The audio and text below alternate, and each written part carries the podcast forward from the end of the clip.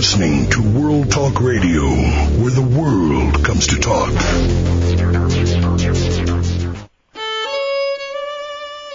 Welcome to Civil War Talk Radio. I'm Jerry Prokopowicz. Our guest today is history professor Brian C. Melton, author of Sherman's Forgotten General. It's the story of a man who went to West Point, led a regiment at Bull Run, a brigade on the peninsula, a division at Antietam, a corps at Chancellorsville, and the right wing of the Army of the Potomac at Gettysburg. He went on to Corps Command under Sherman during the March to the Sea and was a prominent businessman after the war. Who was this man called Sherman's Forgotten General? I can't remember, but author Brian Melton can, and we'll ask him on Civil War Talk Radio.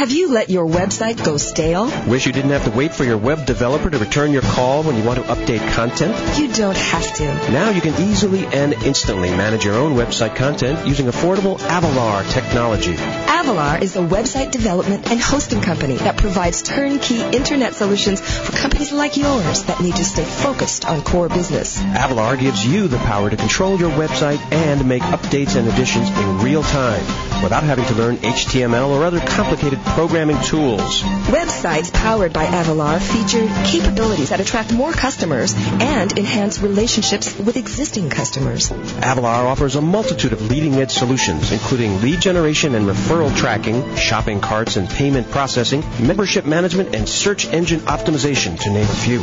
Take advantage of the full power of the Internet using Avalar technology at www.avalar.com. That's A-V-A-L-A-R dot World Talk Radio, bringing the world to you.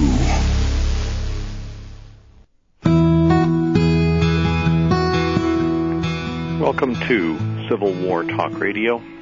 I'm Jerry Prokopowicz, coming to you from Greenville, North Carolina, not on the campus of East Carolina University this week, where I normally would be, because it's the last day of summer session of the beginning of 2007, and I'm happy to report I've finished grading all the final exams, and work is done for the session. The sun is shining beautifully outside. The leaves are beautiful. The trees are beautiful. As, as James Thurber once wrote, uh, after going to the dentist in New York City, he walked outside and said the sun was beautiful, the clouds are beautiful, the slush, dirty gray slush in the streets is beautiful. After you've finished an ordeal, everything looks good. And so it is today. It really is beautiful out, but finishing the last final exam is a, a glorious moment. It's particularly so uh, uh, for teaching the summer session at, at most schools uh, that I've been associated with, and, and at East Carolina University, the summer uh, semester is shorter than the regular semester. And in this case, I just finished teaching a course on the Civil War that lasted exactly 25 uh, class days, all consecutive. So it's packed in a very short amount of time. Rather than meeting two or three times a week, you meet five times a week for a longer than average session. It's as many class hours as a regular semester, jammed into uh, barely more than a month. How does one teach the story of the Civil War in 25 meetings? Uh, there, there's so many things you can say. The, the problem of compression, of, of selection, becomes uh, really a challenge in this kind of circumstance, particularly given that, that I, I like to start in 1607 with Jamestown and at least lay the foundations for cultural differences between the northern and southern colonies, and uh, following the syllabus work our way through the pre-war, the war, and then the Reconstruction era. You obviously can't tell everything. You can't even begin to hope to tell every important story. So it really requires a great deal of selection, and uh, I'm sure no two professors would teach it the same way. One of my colleagues I know uh, pretty much gets to Fort Sumter on day two and rarely gets to Appomattox, whereas I spend only a third of the course on the war itself. Uh, we all have our different approaches.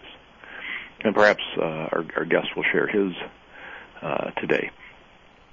But while I'm rambling on this subject, let me add that one of the real pleasures of teaching uh, about the Civil War and about any subject is learning uh, from the students, not just teaching them. It is amazing what people bring to the classroom. In the last two times I've taught the course, uh, to give examples, I had as a student one semester a captain, a, a former captain in the U.S. Army's ceremonial horse cavalry unit. So when we began talking about cavalry tactics, he could speak much more authoritatively than I could on the psychology of horses as herd animals, uh, how you get a column of fours to turn one way or the other, uh, how you train mounts to, to act, uh, how a charge works. It, it never occurred to me I would be discussing cavalry tactics and have someone raise his hand and say, "Oh, I'm in the cavalry," and be able to teach me about it. Uh, this past semester, as we discussed the economics of the post-war era in the South, the student volunteers that his family, um, until very recently, were sharecroppers on the land of the governor of North Carolina in the early 20th century, the Aycock family, and that he he himself had had done that kind of work and could talk about sharecropping and the economy and the, the social environment that it creates uh, in a way that that, uh, that books don't convey. Uh, here was someone with experience of the institution who could talk about it and and, uh, and teach me about it. So, it, while I'm delighted that finals are done, the books are graded, I can uh, spend a few days recovering before resuming whatever uh, next project I take on at the same time, uh, I, I, don't begrudge the, the hours teaching. It's, it's the best part of the job, and uh, the, what one learns from it is, is surprising in many cases. Well, enough of my uh, teaching. Let's talk uh, with our guest today, who is himself a teacher, a history professor at uh, Liberty University in Lynchburg, Virginia, and uh, well, let me talk a little more before I, I, I bring uh, our, our guests on, if I might. Liberty University, as, as many listeners will know, was the institution founded by the late Jerry Falwell, uh, a Baptist university uh, with a very strong ideological uh, religious commitment. I met our guest when I was invited to speak there at a Civil War seminar, not officially sponsored by the university, I gather, but by uh, a group of Civil War enthusiasts uh, related to the university or, or in the area, and uh, they were, I think, taken aback by my my Yankee ramblings. Uh, it was not quite what they were hoping for, perhaps. I think the theme was Lincoln's war crimes, and I didn't really deliver what they were looking for. But before going there, I, I had some talk with some of my colleagues. Should I even accept an invitation to speak at uh, a place apparently so politicized as Liberty University, or or is, is that a mistake? And my conclusion was that I should. That, the whole point of the academic enterprise is to engage in this kind of discourse, uh, not to presume people agree or disagree with you, but to, to talk to any audience that wants to hear you, and and to listen to them in return. And I was very glad I did, in large part because of the fascinating conversation I had with Professor Brian Melton while I was there and that's our guest today. Uh, Brian, are are you on the line? Yes, I am. Uh, wonderful. Uh, first, uh, my condolences on the, the, recent death of the founder of your your institution. Uh, Thank you. And uh, as, as, I said, we met there a couple of years ago now at a, a, conference, and I was very glad I went to it because uh, I thought you and I had a very interesting talk about approaches to history. How did you uh, find your way to Liberty University? Uh, well, it's actually a a very practical, uh, very practical motivation. Uh, I was finishing up my last few uh, classes in my PhD work at Texas Christian with Dr. Steven Woodworth, and my wife got pregnant, and uh, that, that happens, you know. pushes you into the job hunt uh, in a way that nothing else will. So uh, I applied to a number of different places, and Liberty was one of them, and uh, I was lucky enough to get a call from Dr. Roger Schultz, the dean, the now the dean at uh, at Liberty, then the chair of the Department of History. And uh, I've enjoyed it very much since I've been there. Uh, I think a lot of people make uh, assumptions about what the, like you said yourself, what the atmosphere must be like at Liberty. And I, I can truthfully say that uh, I haven't, I haven't felt that uh, kind of politicized atmosphere. It is a, a university with a with a mission, and it was founded for a purpose. But at the same time, I've never felt any pressure one way or the other. So uh, it's been a, it's been a really great experience, and uh, lots of supportive faculty. Well, let's talk about that because I think this is a good good uh, venue to discuss that, and it certainly was a question I had when I went there. And on the one hand, you, the group that I spoke to uh, that was presenting uh, the, the, Lincoln's war crimes issue, that was not the history department. No, sir, that was not. Uh, what was that group? That is the uh, that is a Civil War seminar group that's made up of several members of the university and a board from outside the university. Um, I think what they were trying to do previously, they had done a hypothetical scenario of what if Robert E. Lee had gone to trial. Ah. And they were trying to balance it out with what if Abraham Lincoln had gone to trial.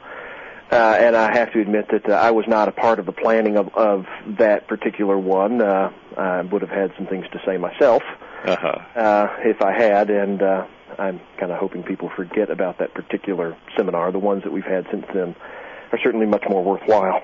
What, what other topics has, has that seminar explored? Uh, they've also explored Civil War art. Uh, this past year, we did uh, Robert E. Lee in Life and Legend. Um, and we'll see what happens in the future. I, I have to admit, I wasn't I wasn't a part of much before then because I didn't get hired until four years ago. Mm-hmm. But they've been going for some time now. So that, whereas that uh, the, the Lincoln on trial represents maybe the, the, the caricature the public might have of uh, of Civil War enthusiasts, perhaps throughout the South, not certainly not limited to Lynchburg, Virginia. Um, right, I, I would definitely say so, and I think that unfortunately shaped the tenor. You know, I know knowing the men who put it together, it wasn't supposed to be an act an activity in neo-Confederate fantasy. mm-hmm. Um, that was not what they intended. But when, of course, you put something like that out there, you're definitely definitely going to get that element that really wanted to see this happen and see it go a certain way. Uh, and I think that can shape, uh, of course, the way things went. Well, I will say it was it was a, very interesting event. Um, uh, I, I enjoyed giving a talk. Uh, Charlie, uh, I'm having a sudden blank. Uh, my, my good friend from Lincoln Memorial University, uh, the well-known Civil War diplomatic historian, and this happens when I do the show on Friday afternoon, and suddenly someone's laughing. I wish I could help you, but I'm in the same boat. Just Uh, finished it- teaching it- Civil our War, listeners finishing will- up three other uh, three other classes. So I'm afraid Well, I'm, br- I'm drawing a blank too.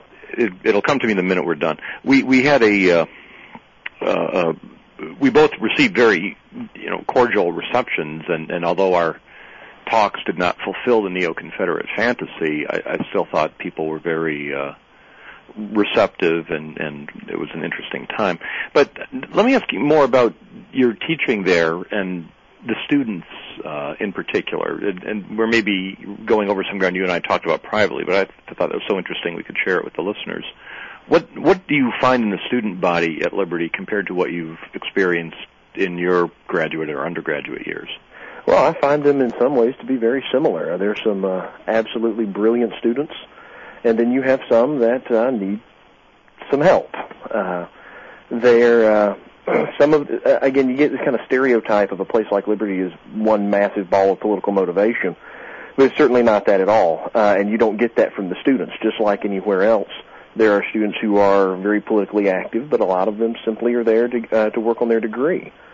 And the ones that I work with in the history department uh, are indeed some some of the best students that I've ever encountered in my uh, in my graduate work or uh, teaching elsewhere. And I very much enjoy working with them. One of the things that, that interested me about about this is that when you, I guess the the word that came up in our conversation was the issue of, of providentialism. That Ah. what do you do with with a student who answers on a final exam? What were the uh, uh, major causes of the Civil War?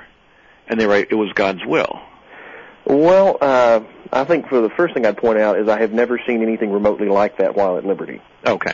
Uh, uh, Liberty, as particularly in the history department, we're trying to promote, uh, I guess, what you call an older brand of uh, Christian intellectualism that is not that sort of God said it, I believe it, that settles it. To a certain extent, that you know that I think that that uh, fa- that pure faith-based approach can be legitimate for some people, but that's not what I think Christianity calls us to do. We're called to believe in in a reasonable faith, and I think that's what uh, the history department tries to promote. In fact, uh, I teach the uh, I teach the introduction to the study of history class, where we sort of a primer on how to be a good history student, and eventually move on, hopefully, to graduate school. And one of the things I do in that class is uh, spend quite a bit of time uh, settling issues of providentialism, uh, because I think there's a definite difference between what we as human beings with a finite, limited mind know God knows and what we can grasp. Therefore, even if God, you know, uh, speaking hypothetically, even if uh, I don't believe in God or I do believe in God and He's up there somewhere, and I accept that He has a plan for this world and that He is overseeing things, then that doesn't necessarily mean that every little thing that goes on is the specific will of God, and I can find it out by like laying God out on the psychiatrist's couch. Um, there's sort of this assumption, you know, that people want to ask questions like, well, why did God cause World War II? I think the historian's answer has to be, I have no idea. And we could never find out that kind of, we could never find out the answer to that kind of question. So what we have to do is limit ourselves to things that our finite mind can, uh, can grasp. Uh, the evidence, the artifacts from the past that allow us to reconstruct an image of what things were like and what things had occurred before. If that makes any sense whatsoever. Well, that, that does, and it, it you know, I, I you said you've never gotten an answer like that. I I occasionally do get answers.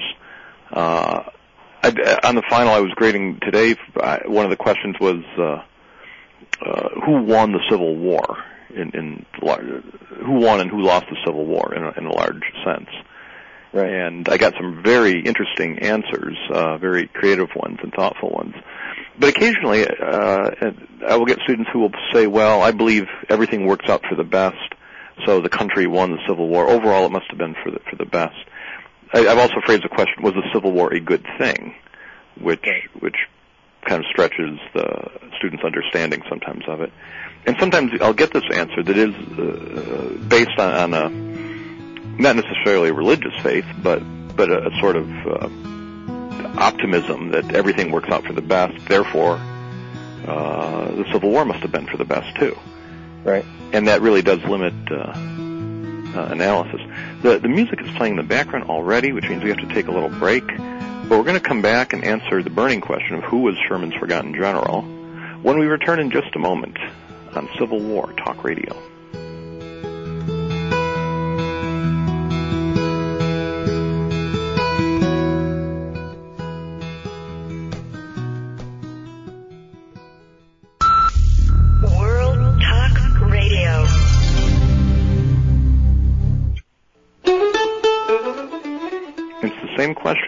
Started with the show with. We started the show with who was General Sherman's forgotten general? We'll ask our guest, Brian C. Melton, author of Sherman's Forgotten General, when we return on Civil War Talk Radio.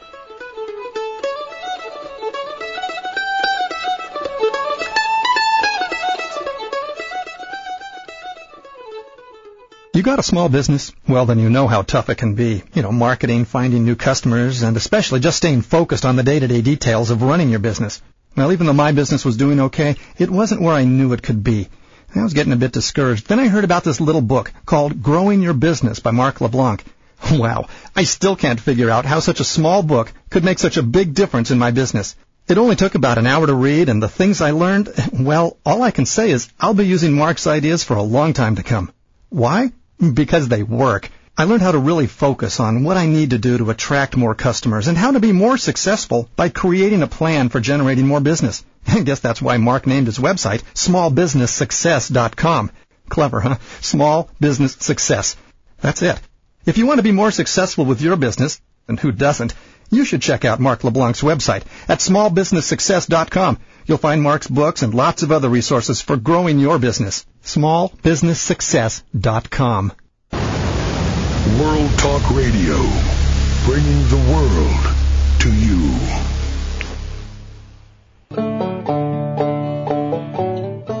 Welcome back to Civil War Talk Radio. I'm Jerry Prokopowicz, talking today with Brian Melton, author of Sherman's Forgotten General. Uh, in our first segment, we talked a little bit about uh, Professor Melton's experiences at Liberty University, where he and I met at a seminar a few years ago. Uh, and we're talking more generally about uh, uh, history students and how they uh, interpret the Civil War. And uh, well, Brian, I, I, appreciate your your thoughts you shared with us there in the first segment. I think it's an interesting, uh, certainly an interesting question. Students do approach the Civil War differently, whether both depending on the the nature of the institution they're in, but also where it's in. That's certainly I found teaching in Indiana and teaching in North Carolina are two very different things when it comes to the Civil War. Did, did you, again, you, you were graduate student in Texas. Uh, do you see a difference there? Well, I didn't get the chance to teach Civil War in Texas, uh, but Liberty is the kind of school that draws students from all over the world, um, and certainly all over the country, and you can definitely see a difference between how they react based on where they're from.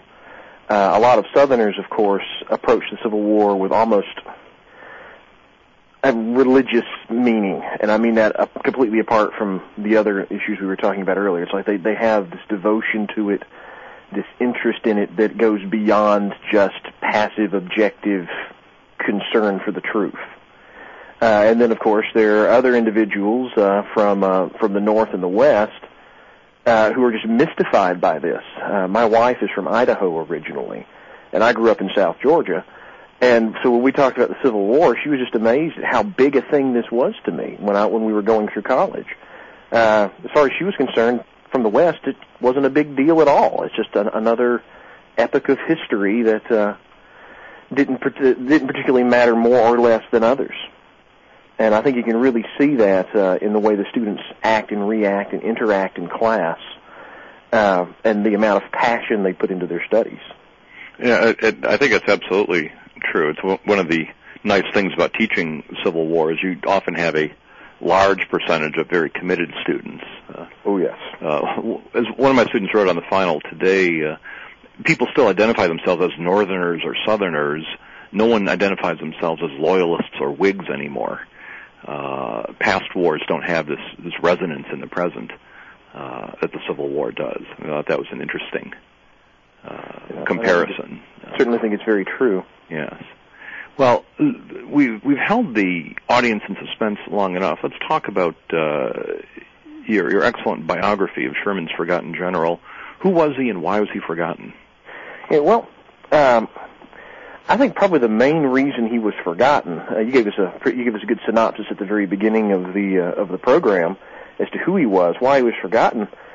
I think probably because there's so little out there on him to work with. Well, I haven't even mentioned his name yet, so you get to do that. Uh, Henry W. Slocum. There we go, uh, Slocum. Now, now, now we're moving forward. You can tell I'm, I'm an old hat at this. Yes. uh, Slocum uh, was a uh, New York uh, man. Uh, he was a soldier and a businessman before the war. He entered the war during Bull, uh, uh, with the Bull Run campaign. Was wounded at Bull Run. Had a quick rise through the ranks to Major General, where he took command of the 12th Corps, which was uh, the smallest in the Army of the Potomac. Stayed with the 12th Corps uh, all the way up through Gettysburg, after which he was transferred west to uh, serve under Hooker uh, when Hooker took the 11th and 12th Corps out to aid uh, Grant in freeing Rosecrans after Chattanooga. Uh, he had a long-standing feud with Hooker, which uh, landed him uh, in Vicksburg, actually, uh, for a, about six months after that. Then he came back to take Hooker's place uh, with the Atlanta campaign. Uh, after the Atlanta campaign, he was put in com- in command of Atlanta, where he prepared the city for uh, its uh, eventual destruction. And then afterwards, he took command of the Army of Georgia, the, the two corps on the left wing of Sherman's army for the march to the sea. So uh, you sort of call him Sherman's left-hand man. Uh, he worked very. He and Howard both worked very closely with Sherman on the March to the Sea and the March through the Carolinas. He fought the last significant battle uh, of the Eastern Theater at Bentonville, uh, at least the first half of it, and uh, then stood to uh, stood to accept uh, Johnston's surrender surrender at the Bennett place. After Oh. the war, Well, l- l- let me just step in here. This he's had a remarkable wartime career then. yes, uh, he's one of, the, one of only probably about a dozen men out of a million in Union Blue to actually make it to Army command. And yet, for all this, the, your biography is the first one written of him, uh, at, at least in the 20th century. Uh, well, uh, I'd say the 21st century. Of course, that's not too hard. Oh, that's right, Uh, 20. Okay, you got. Uh, they uh, uh, there have been two other biographies that were written of him. Both predate the First World War, and neither of them are really scholarly. so why hasn't anyone written about him? Well, so I think a lot of that has to do with uh, the scarcity of information on Slocum. Uh, when I started trying to dig stuff up on him, I found out that he, unlike a lot of other Civil War generals, and I think this had to do with sort of the mythology of Civil War memory that we've been talking about, you know, sort of referencing as we go along. When you had someone like Slocum or like Howard or like Sherman, uh, even if they didn't reach the godlike status of somebody like Washington, their family and everybody seemed to hold on to everything that they uh, that they had once owned, and that eventually migrates its way into places like the National Archives. Well, I was not able to find any collected papers of Henry Slocum. I know they existed because I found out in his will he left them to his son, but they're just not out there. Uh, so as far as primary sources on Slocum go, there are very, very few when you compare them with uh, obviously people like Sherman. And they had to be scraped together from uh, archives from all over the country. You mentioned in your introduction you could almost write a book on places that don't have Slocum papers. Right. Uh, places that would seem to be the most obvious places to look. Where, where did you look? Well, the Slocum papers in uh, the National Archives. Those were actually donated to the National Archives by the one identifiable relation, uh, Mr. John Slocum of, ironically, Lynchburg, Virginia. Uh, and he didn't have any of the papers that related to Henry. He had papers that related to his, to uh, some of his brothers, but nothing that related to Henry. Uh, you, Slocum resided in Brooklyn, New York for uh, the remainder of his life after the war. And so you go and check places like the New York Historical Society and uh, the New York State Library and uh, the Brooklyn Historical Society, and there's nothing. Uh, I found in the Brooklyn Historical Society one after battle report uh, from uh, that, that was already available in the official records. Uh, when I uh, I did I did get some some good stuff from the New York Historical Society, but still only about a dozen letters uh, that were spaced out over the whole course of the war. So you just don't have the sheer mass of information that you would find with a lot of other personalities. I think uh, one of Slocum's division commanders, uh, Alpheus Williams, left uh, a huge amount of, of letters behind, which have been published, uh, it- where he apparently was writing two or three letters a day on top of his his, his work. Uh, is it possible Slocum just didn't write anything? I, I don't think so, um, because I have found references to letters he wrote to Sherman after the war, uh, and some of those letters were published in one of the previous biographies. And I found one letter that he actually did write to Sherman, so he was writing. And there are references to letters that he wrote during the war, like some he, that he wrote to his wife, that I found in the previous published biographies, but cannot have not been able to find the letters themselves. I even got so desperate during the research phase that I went on to Yahoo and looked up, used the people search to find every Henry Slocum in America. And I mailed letters to every Henry Slocum on the offhand chance maybe one of you guys has this and you'd be willing to share it with me. And of course, none of them responded. Hmm. So how many how many Henry Slocums were there? There were about a dozen. Not too bad. Mm, Not, not an outrageous amount, but still a. Uh, uh, a, a, a, you have to fire shots in the dark sometime to to see what turns up. So so here's a guy with no sources. Do you suppose uh, maybe family members destroyed these papers at some point? That's possible, uh, but unfortunately, that's completely uh, that's complete speculation on on my part. Uh, I know all of his war memorabilia went to his son Henry Jr., who was a national tennis champion at one point. But then after that, they seemed to disappear. Uh, they were used to put together Uh, the first of his biographies by uh, by George Fox, uh, which they put together as sort of a summary for the dedication of the Slocum Memorial at Gettysburg.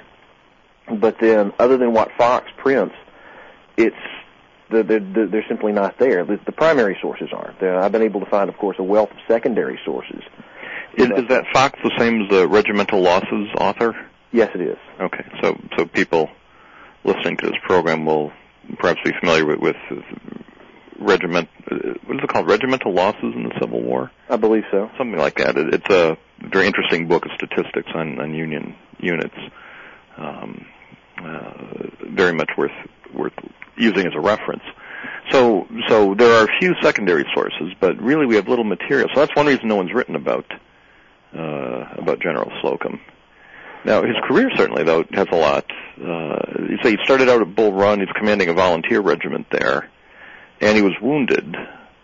Um, not enough to. In your book, you say as wounds go, this is the kind of wound to get. Uh, Right. What do you mean by that? Well, it's uh, it was one that kept him out. Um, it was sort of kept him out of action for a while, put him in the public eye.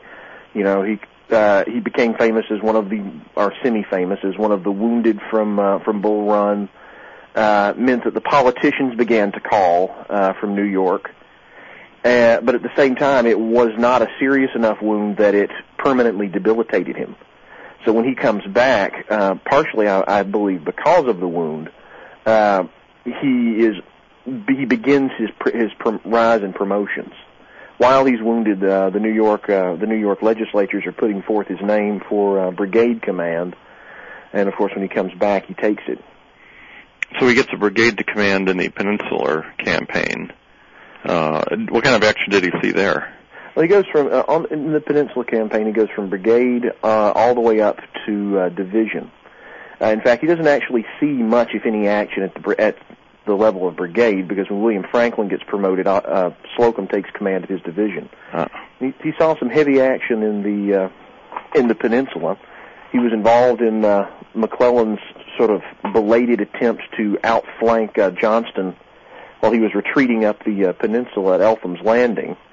Uh, then he was once they get outside uh, once they get outside Richmond. Uh, I don't, I don't uh, depending on what he I don't know what his perspective would be. He either had a lot of good luck or a lot of bad luck because he was north of the river for Seven Pines and south of the river for Mechanicsville. So he's shifting back and forth and just happens to be in the right place at the right time to avoid battle. But then at, uh, at Glenville, uh, he is, sorry, Glendale, he is sent back across, sorry, I am having a hard time here, uh, Gaines Mill. Uh, I shouldn't have graded so many papers before calling you.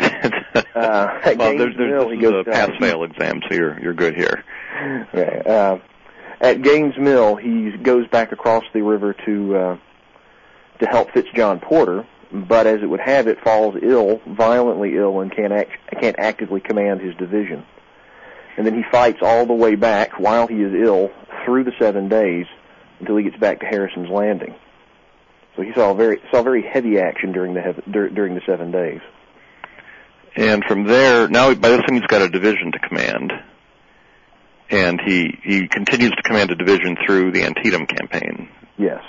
Uh, the Antietam campaign, uh, he is, uh, he actively takes Crampton's Gap while Franklin is still trying to decide whether he's going to attack on one side or the other. Uh, that's actually an interesting uh, study there too, because uh, Joseph J. Bartlett, who starts off as Slocum's one of Slocum's officers in the 27th New York, sort of follows behind him in his promotional ladder. Uh, every time Slocum gets promoted, Bartlett uh, gets promoted into the into the position that uh, that Slocum uh, had occupied before, and Bartlett gives two diametrically opposed um, accounts of what happens uh, at Crampton's Gap. In his official report, he is praising Slocum, says this worked absolutely perfectly. It was an amazing textbook maneuver, and it was all because of Slocum's good management and good sense. And then, way on down the line in 18, the 1890s, he completely revises that and has Slocum sitting out behind a bar and smoking cigars with Franklin, not sure what he's going to do or whether he should do anything, and basically saying, "Hey Bartlett, why don't you take care of it?" uh, somehow, I, I tend to think that the uh, earlier one was probably the more honest of the two. Uh, but wouldn't but, the motivation be otherwise? That, that Bartlett, I mean, he's not going to criticize his boss in a public writing. Well, I thought I, I I think that's probably true, uh, but at the same time, this account later is also a very public writing. Uh. After Slocum, uh, it was for a newspaper account, and it was after Slocum had destroyed his national reputation by becoming a Democrat. Uh. So, if anything, uh, Bartlett may have had even more uh, reason for uh, for embarrassing him later. I see. Than he would be, than he would at the time. Now, Ed, he uh, Slocum does encounter heavy fighting at Antietam. He's on the battlefield. He is on the battlefield, but he doesn't actually fight. In fact, uh, ah, he does not. He's uh, notable as uh, one of the uh, one of the powerful formations that uh, McClellan had on the on the field that he could have thrown at Lee. Um, they want uh, he he was one that wanted to go forward. Uh, well, several of them wanted to go forward, uh, but McClellan wouldn't allow them. Uh, now, Slocum uh, thought that he was doing a great job holding in check this powerful formation of enemy troops, uh, which, of course, we know from Antietam, there certainly weren't any on the Confederate left by that time. Which I think kind of brings in another aspect of Slocum that we haven't talked about yet, is he, this fact that, the fact that he seems to mirror uh, the personalities of his commanding officers. Um, I'm not sure. What, I'm not sure what. Uh, I'm not sure if that would be there'd be a psychological precedent for that, but when he's under McClellan, he seems to act very McClellan-like. When he's under Hooker, he tends to act like Hooker. And then finally, when he's under Sherman, he's under somebody who's, like you say, worth uh, worth copying, and he does good service. So while he's with McClellan, he, you see, you tend to see him echoing things that McClellan says. So McClellan at Antietam says that uh, he's, you know, just barely able to hold off the massive Confederate hordes that are waiting to sweep across the, the, the creek and annihilate him. And Slocum seems to uh, seems to echo that as well. So he's kind of a military chameleon. He just takes on yeah. the coloration. Yeah, that, that, that, would be that would be an excellent uh, excellent way of putting it. I think. Interesting. The uh, the phrase that I used was sort of a uh, sort of a dynamic version of Locke's blank slate. Um, he had. A, I'm not trying to say, of course, that he didn't have his own personality or his own quirks but at the same time, he tends to reflect whatever his commander is uh, offering him. So that accounts for the the uh, conservative tactics at Antietam. Uh, his next commander will be Hooker. we will take another short break, but we'll find out if Slocum's life gets more interesting uh, under the the uh, much more dynamic style of fighting Joe Hooker when he takes over the Army of the Potomac in 1863. That's what we'll uh, discuss with our guest today, Brian Melton, when we come back in just a moment on Civil War Talk Radio.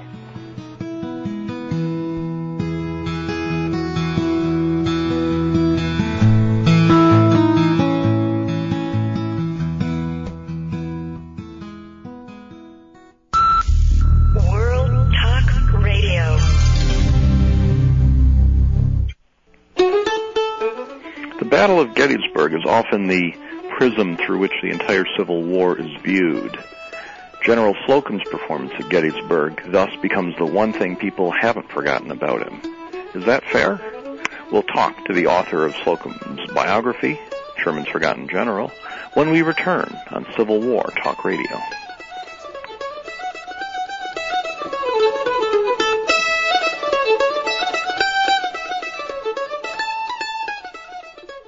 It's the one level playing field in business, the Internet. It's where an artisan working out of a small shop can look bigger than a multinational corporation. But to achieve this level of visibility, your company's website needs a developer who knows the net and how to make it work. Your company needs Apsyo. Apsyo's success comes from producing websites that reflect the attitudes and uniqueness of their respective organizations. Make a great first impression on the web. Choose Apsyo. A-P-S-Y-O. For more info, visit www.appsio radio.com. You're listening to World Talk Radio, where the world comes to talk.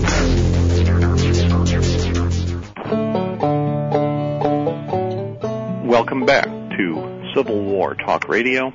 I'm Gerry Prokopowicz. Talking today with Brian C. Melton, the author of Sherman's Forgotten General, a biography of Henry Slocum, who commanded the Union 12th Corps at Gettysburg and then uh, a large portion of Sherman's army on the march to the sea and the march to the Carolinas. Before we get there, though, we're we were going through uh, Slocum's very interesting career. Uh, so interesting that it does raise the question: Why hasn't anyone else written a biography of Slocum, which we discussed in our last segment? One reason being the the absolute scarcity of sources on the man. But one of the fascinating things that this biography uh, talks about is Slocum's reflective personality, his tendency to take on the military characteristics of whoever he was serving under. Uh, thus, under McClellan on the peninsula and at Antietam, he is cautious, hoarding his troops, not willing to commit them. After Hooker takes over the Army of the Potomac, does uh, does Slocum begin drinking heavily and whoring around? Uh, what happens next? Well, certainly not that, but uh, he does seem to take on a more aggressive persona. In fact, from the beginning, Slocum and Hooker seem to be on kind of shaky grounds with each other. Uh, Slocum um, wasn't really isn't really clear, explicit about what he thought of Hooker beforehand. But when he hears Hooker's been appointed to command of the army, he goes and a, has a private meeting with Hooker, and comes out saying that his his uh, confidence in Hooker has greatly increased and that he's willing to follow him. Uh, which of course implies that he probably didn't have a very high opinion of him beforehand. Uh, mm-hmm he specifically mentions uh, that uh, one of the reasons why he dislikes Hooker is because of Hooker's uh, politicking behind the behind the lines against Burnside, uh, trying to have Burnside removed. Well, in the very beginning parts, uh, the beginning of the campaign, Slocum also seems to be as energetic as Hooker is. He uh, executes his portions of the plan, uh, which included he was included in the uh, the flanking march around Lee's left uh, does that with energy and with poise, and then just seems to all seems to be kind of in shock when he finds out that Hooker does not intend to continue the advance. Slocum and a lot of the other commanders expected, you know, they're supposed to get across the river, get through the wilderness, and come sweeping down on Lee, while Sedgwick holds them at Fredericksburg. But then they don't do it. They just sit down and start digging, uh, start digging trenches. Uh, and then as a result of the failure at Chancellorsville, uh, Slocum unfortunately begins to exhibit another aspect of of uh, Hooker's personality, and that is the very politicking that Slocum previously condemned. Uh, he is active and, and, one of the central members of the cabal that tries to have Hooker removed. Uh, and then after that, he simply refuses to work with Hooker anymore, period which I think is rather inter- rather interesting considering his previous views on that kind of skullduggery. So, so he he's not a fan of Hooker. They they become open enemies eventually. Oh yes, bitter enemies till the end of the war. Well, Slocum is very bitter towards Hooker. Hooker does not seem to to, to harbor the same amount of animosity towards Slocum. Hooker seems to be willing to work with Slocum, but Slocum will not work with Hooker. When when uh, 11th Corps and 12th Corps are sent out west, uh, Slocum uh, and, and Howard's Corps are sent west in 1863. The, uh, Hooker is in charge of this movement, and that means Slocum is serving under Hooker again after Gettysburg. Well, yes, but he doesn't fireworks to, begin to explode. So at that point, he's just writing openly. I, I don't. Actually, he offers to resign. I believe he does on several occasions. Uh, the minute he he first hears about Hooker's appointment when Hooker sends him orders. And in the in the orders that Hooker sends, they're very detailed, very expla- you know, very fully explanatory. It's almost like Hooker doesn't trust him to even be able to move his corps. Now, looking at it, since they went to both went to both Howard and Slocum, if Hooker if Hooker's mad at anybody and, and worried about anybody, he's probably worried about Howard.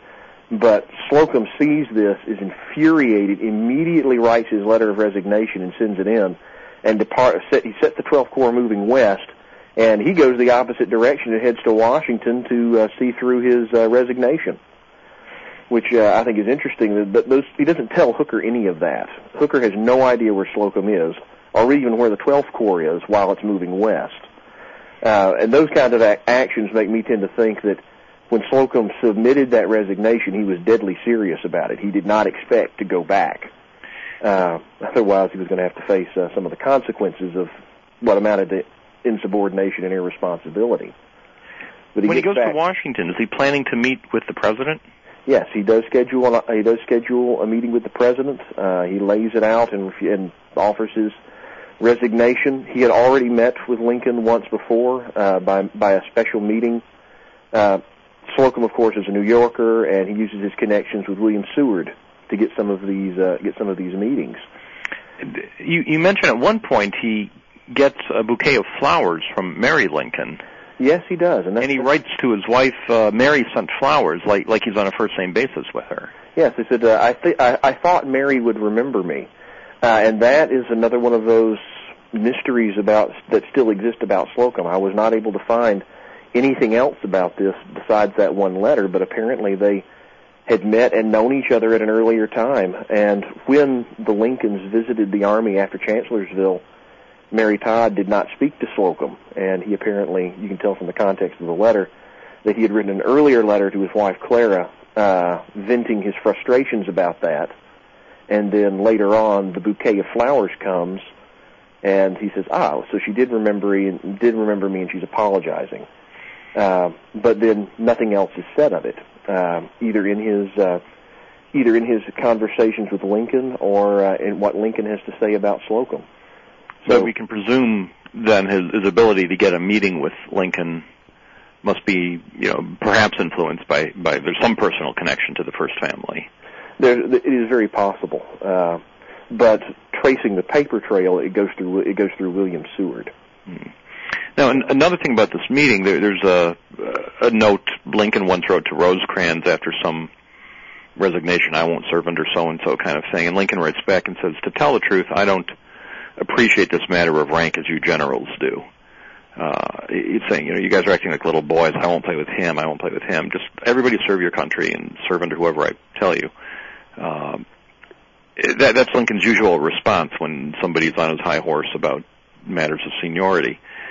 But when Slocum says, I don't ever want to serve with Hooker, Lincoln says, okay. Yeah, essentially, he uh, does his best to placate him. Uh, he in uh, you, you can almost get the feeling that Lincoln is talking very slowly to Slocum, doesn't want him to miss anything or misunderstand anything. He writes a long letter to Rosecrans, doing everything but specifically ordering him when Slocum gets there, take him out from under Hooker's command. And uh, unfortunately for Slocum, when he he says, "Okay, fine, I'll go ahead and go and serve in uh, serve in Tennessee," he gets out there, and Rosecrans is still acting like, as Lincoln said, a duck hit on the head, and he doesn't do anything about it. Slocum starts trying to follow Rosecrans and get in, get meetings with him, and Rosecrans seems to be avoiding him, uh, using various and sundry excuses, like he doesn't want an Eastern general serving over Western men which ironically is one of the things at the end of the war Slocum is proudest of uh, when he toasts his men in the 20th Corps uh, in, and the uh, the Army of Georgia is that they were a hybrid command of Eastern and Western men, and they had done their work very well. Mm-hmm. So, Slocum has a number of interesting appointments as uh, sort of the military governor uh, of of the garrison at first Tullahoma Tennessee, and then later at Vicksburg. And if we have time, I'd like to get back to that. But let me ask you, uh, to the extent there's a $64 question about General Slocum, the, the one thing that he's not forgotten for that the listeners of this program all would think of, uh, it would be his performance at Gettysburg, commanding the 12th Corps. Uh, yes. And the, the, to the extent he has a reputation, it, it's, uh, Slocum was slow he didn't get to Gettysburg on the first day when Howard and the 11th Corps and Reynolds and the First Corps are fighting the the rebels. Uh, Slocum doesn't show up. Yes, Howard's brother uh, later wrote uh, rather bitterly that uh, he had earned his name Slocum. Uh, and un- unfortunately, I think that's well, first the reason why this happens primarily is because of the massive phenomenon in popular culture uh, and with Civil War enthusiasts that Gettysburg is. Uh, you know, millions of people go to Gettysburg. Millions of people uh, write, uh, uh, read books about Gettysburg. Uh, it was the central focus. It was one of the central points of Ken Burns' Civil War documentary series, uh, which, of course, over 50 million people have seen. And so Gettysburg itself is so huge. So if you're going to encounter Slocum, it's probably going to be in the details of Gettysburg because he just doesn't appear in much detail anywhere else. And unfortunately for Slocum, uh, he was rather off his game both days. Now the second day, he uh, second and third day he does he does okay. And I want to make sure you know, I try to make this clear in the biography. I'm not trying don't want to come off sounding like Slocum should now be remembered as the hero of Gettysburg uh, because there certainly wasn't anything of that nature. But he does okay. But between the first day where he definitely is having some problems, and then the second and third day where he sees heavy action but never in the right places. He fights on Culp's Hill. Well, everybody's focused on what's going on in the Peach Orchard and on the Round Tops, and then later for Pickett's charge. So people just sort of, I think, tend to relegate, see Slocum through that lens and relegate him uh, to one of the lesser generals of Civil War history. So one one bad day is all it takes if it's July 1st, 1863. Oh yes. Uh, what was he doing that day? I mean, I mean, you, you give. Should he have moved faster? What what did he get orders to move fast? What happened exactly? Well, uh, he was reacting to the situation as best he could, bearing in mind that he was still uh, overall in his cautious persona. Uh, people uh, tend to think of Slocum sitting around all day while Howard's fighting for his life up at Gettysburg, uh, but the actual time in question is much smaller. Uh, Slocum's corps only had a few only had a few miles to march, and so they went very slowly. And they, by the time they arrived at Two Taverns, which is the, which is only five miles from Gettysburg, uh, it's already noon. By 3.30, his corps is rapidly on the march heading to Gettysburg. So we're not talking about a full day here, only about three hours that his corps was actually stationary. There's also some evidence to suggest that the hills between Gettysburg and Slocum's line of march caused one of those infamous acoustic shadows uh, that affected uh, Joseph Johnston at uh, Seven Pines or Buell at Perryville uh, or even Grant at Iuka. And therefore, what they heard didn't sound like a major battle. A number of a number of people in Slocum's command said that uh, what they heard sounded like a cavalry skirmish, something that was going on that that wasn't uh, wasn't so important. So they get to two taverns, and by the time they get to two taverns, the battle is in its midday lull, and there's just not much to hear. So Slocum's first real indication of what's going on is about 1 p.m. A citizen comes down the pike uh, from Gettysburg and tells him that there's this huge battle going on. Well, Slocum sends a rider to try to find out what's going on, and given that he had about five miles to cover, he'd be gone for at least an hour, probably more more along the lines of two, to get over the top of the hills and see what was going on. By the time he finds out what's going on, uh, ha- uh, Howard has already sent him one message. In this message, uh, Howard simply says that we're engaged at Gettysburg and the Army of Northern Virginia is still approaching from the north. Actually, he says he says York, which is which which is slightly wrong, of course. Now, people think, of course, well, Slocum, when he when he got this, should have immediately begun marching his troops straight up the pike. Well, Slocum interpreted this dispatch in light of orders he had gotten from Meade, the, the also infamous Pipe Creek Circular, where Meade basically says the same thing as Lee. I don't want to bring on a massive battle now. If you are, if you encounter encounter heavy resistance, I want to fall back to this prepared line in Maryland and wait for uh, wait for Lee to attack. And in addition to that, Slocum had gotten further instructions from Meade, re-emphasizing that he did not want to bring on a major battle. The Slocum is assuming that Howard and Reynolds had gotten the Pipe Creek Circular. Well, truth is they hadn't. They didn't know Meade did not want to fight a major battle. And as such, he looks at this dispatch from Howard and he says essentially, ah, Howard's engaged. He'll follow orders. He'll step back uh, and he'll retreat to my position. So just Howard saying he's engaged does not mean that Slocum is going to immediately march. Uh, and instead, it takes further uh, further uh, information. His uh, his scout gets back from the uh, scout gets back from his mission, and another message comes from Howard, and the Slocum finally begins to move about th- about three o'clock or three thirty. And unfortunately, since he doesn't know that the, that the battle is lost, he brings his corps up on the far side of Gettysburg, way out of the way, to try to strengthen their northern flank, and just doesn't get there in time for the first day. Now, once he does get there, of course, his corps holds uh, Culp's Hill. He participates in the Council of War and advises Meade to stay and fight it out, and uh, serves serves with, with, with great credit. Um, but time is not kind to him, nor is time kind to us. Unfortunately, uh, Brian, we're out of time today. But I want to thank you for uh, joining me on the show, and I've, I've certainly uh, enjoyed talking to you as always and learning about uh, Sherman's Forgotten General. Thank you very much for having me. I appreciate it. And listeners, you'll want to get a copy of Sherman's Forgotten General, Henry W. Slocum, by Brian C. Melton. Uh, uh, very much uh, an interesting look at a, a lesser known general and, and well worth reading.